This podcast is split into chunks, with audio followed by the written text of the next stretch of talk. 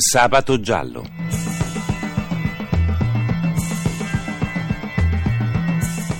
Casi irrisolti, misteri, delitti. Un programma di Cinzia Tani e Antonio De Robertis. Buonanotte ai nostri ascoltatori, benvenuti a Sabato Giallo. Vi ricordo che potete riascoltare e scaricare tutte le puntate di Sabato Giallo nel sito sabatogiallo.rai.it e potete scriverci a sabatogiallo.rai.it.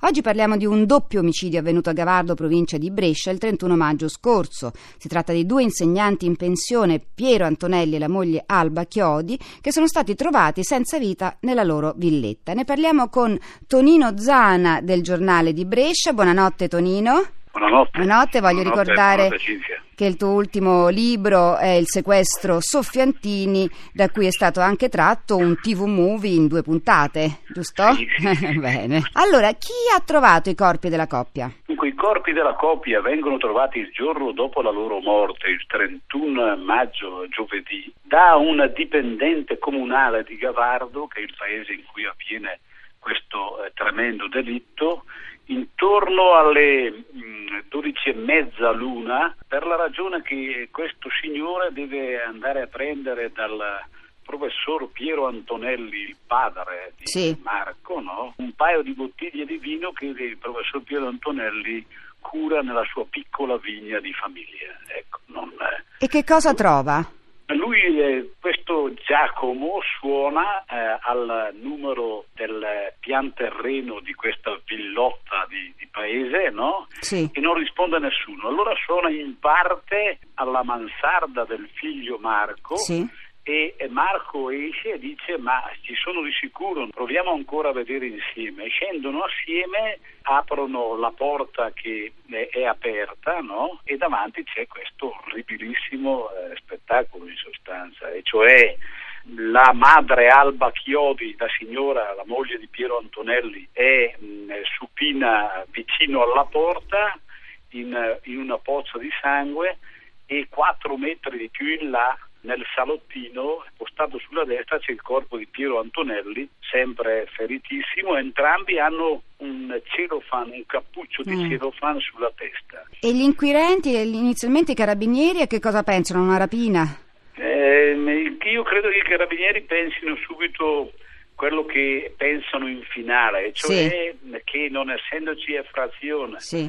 non essendoci nessuna altra traccia di eccetera eccetera tendono subito a credere che eh, il possibile omicida sia il figlio per la ragione che il figlio viene preso la sera prima dai carabinieri Sì. mentre sta ricevendo una dose di, di, di, di, di, droga no? c'è un verbale in questo senso probabilmente c'è l'ennesima lite eh, tra Marco il figlio e i genitori e che degenera in questo delitto in sostanza E come mai litigavano? Litigavano perché eh, con ogni probabilità, secondo gli inquirenti, Piero Antonelli e, la moglie Alba Chiodi eh, chiedevano conto ancora del figlio di questi comportamenti, Sì. della mancanza di un lavoro stabile, eh, assenze eh, ingiustificate, di una vita persa e senza, senza riferimenti eh, che avevano Ma, rimproverato. ma come ha fatto a ucciderli entrambi? Eh, ha usato le arti marziali, non, Ah. eh, un ragazzo che eh, curava queste arti Sì. e probabilmente li ha sorpresi con qualche colpo eh, proibito e quindi probabilmente li ha sorpresi nell'animo ancora prima che nel corpo, perché probabilmente dicono, credo che eh, la madre e il padre abbiano ceduto alla sorpresa di essere picchiati dal figlio e quindi Certo. abbiano ceduto doppiamente in sostanza. Certo, certo, un momento di estrema fragilità. Mm, Ringraziamo Tonino Zana del giornale di Brescia e Tonino alla prossima volta. Alla prossima, Grazie, Cinzia. grazie.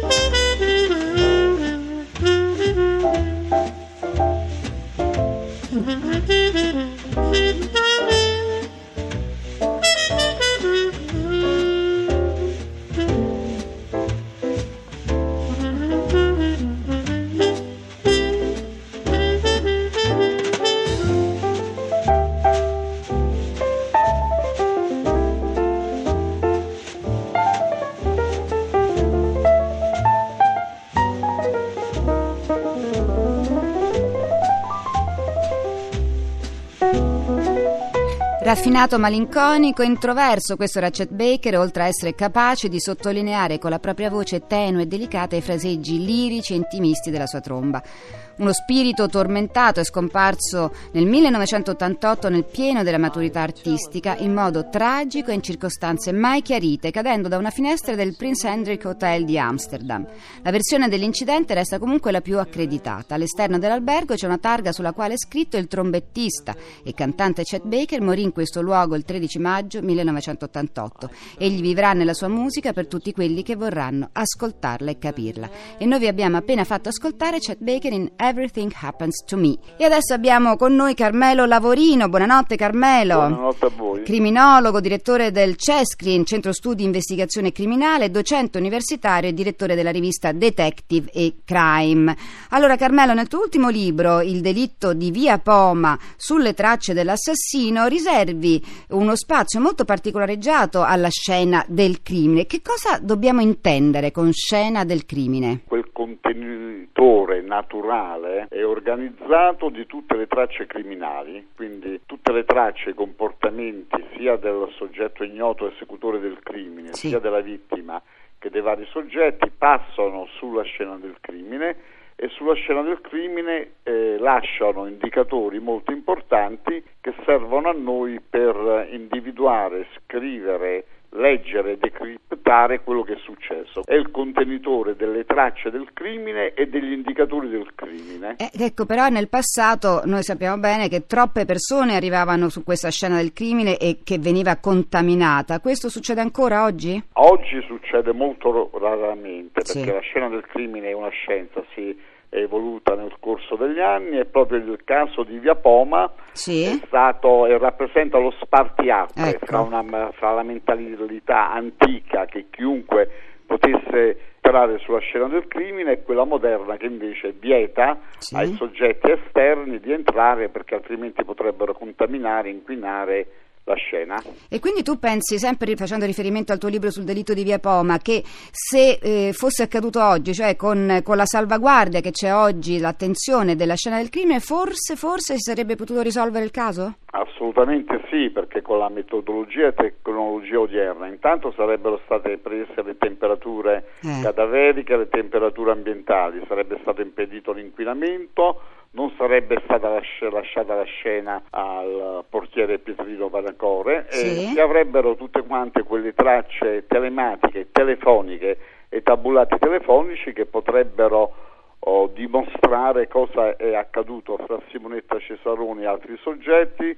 se ci fossero appuntamenti, se ci fossero telefonate, frequentazioni e anche le famose tracce di sangue che- di cui oggi si parla tanto, Sì. sicuramente sarebbero state eh, mantenute intatte, tutelate e quindi analizzate con cognizione di causa. Ecco, in, in casi come quello di cui parliamo questa notte, in cui ci sono degli omicidi che avvengono in famiglia, ma c'è il- l'assassino che cerca di depistare gli investigatori eh, facendoli pensare ad una rapina, ma in realtà si scopre subito che non è, non è una rapina. Io ho visto negli ultimi casi che, insomma, poi questo depistaggio non c'è veramente stato, non viene sottratto nulla, non viene preparata la scena del crimine. Diciamo questi assassini eh, effettuano il cosiddetto staging, quindi depistaggio, Ecco. alterazione della scena e messa in scena Sì. per fare credere quello che loro vogliono fare credere, altrimenti si potrebbe sospettare di loro. Sì. Lasciano le cosiddette contraddizioni, quelli che gli americani Mm. chiamano red flags,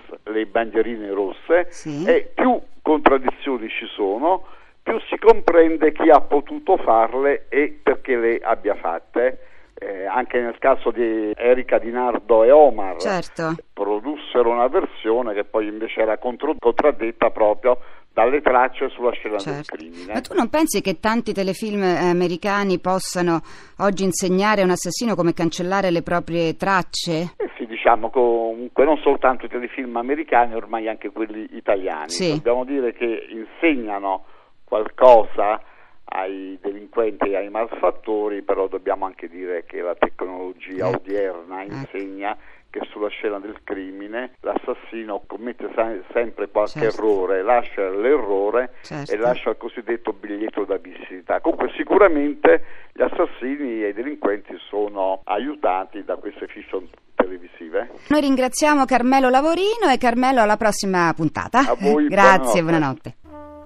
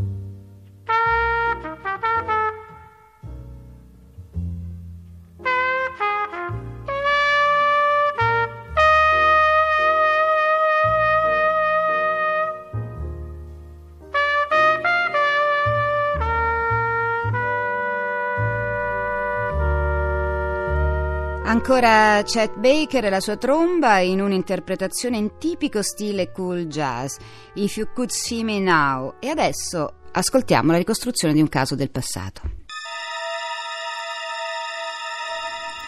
Marito e moglie, Gaspare Gabriele, commercialista, e Maria Elena Figuccio, casalinga, storditi e morti di asfissia, chiusi nei sacchi neri della spazzatura. Aral, il figlio devoto, sedicente studente modello ormai prossimo alla laurea in giurisprudenza, la sera del 22 marzo 2002 cena con loro, poi sale in mansarda. Due giorni dopo dà l'allarme. Sotto shock racconta di essere uscito con un amico dopo l'ultima cena e di essere rimasto fuori tutto il giorno seguente. Non si è accorto di niente perché la mansarda ha l'ingresso autonomo. Chi è stato? Un boss vecchio cliente di Gaspare per vendicare uno sgarro? C'è di mezzo un testamento oppure una compravendita immobiliare? Un rebus per gli investigatori, ma la pista, sempre più consistente, porta ad Aral. La sera dell'omicidio, all'ora in cui papà e mamma erano già morti, da casa è partita una telefonata. Solo lui può averla fatta. Non c'è segno di effrazione. E poi c'è il Minias, il sonnifero di Aral, e l'autopsia lo rileva in abbondanza nei cadaveri. Ma è soprattutto l'impronta della sua scarpa da tennis su un sacco a sciogliere il nodo. L'assassino è Aral. Il movente? Le bugie sulla laurea. Niente tesi imminente, niente tasse pagate da due anni e ancora 13 esami da sostenere. Impossibile confessare tutto questo. Meglio uccidere. Quando lo arrestano, le poche parole della domestica fotografano esattamente la vicenda. Poveri genitori, loro stavano preparando una bella festa, ma lui continuava a prenderli in giro. Un delitto quasi perfetto. Quasi. Finisce qui questa puntata. Io ringrazio Gabriele Cagliazzo che ha curato la parte tecnica del nostro programma e vi ricordo che potete scaricare le puntate dal sito sabatogiallo.rai.it. Appuntamento sabato prossimo. Buonanotte da Cinzia Dani. Abbiamo trasmesso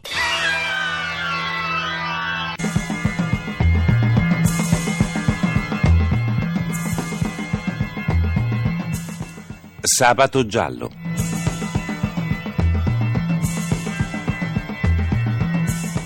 Casi irrisolti, misteri, delitti. Un programma di Cinzia Tani e Antonio De Robertis.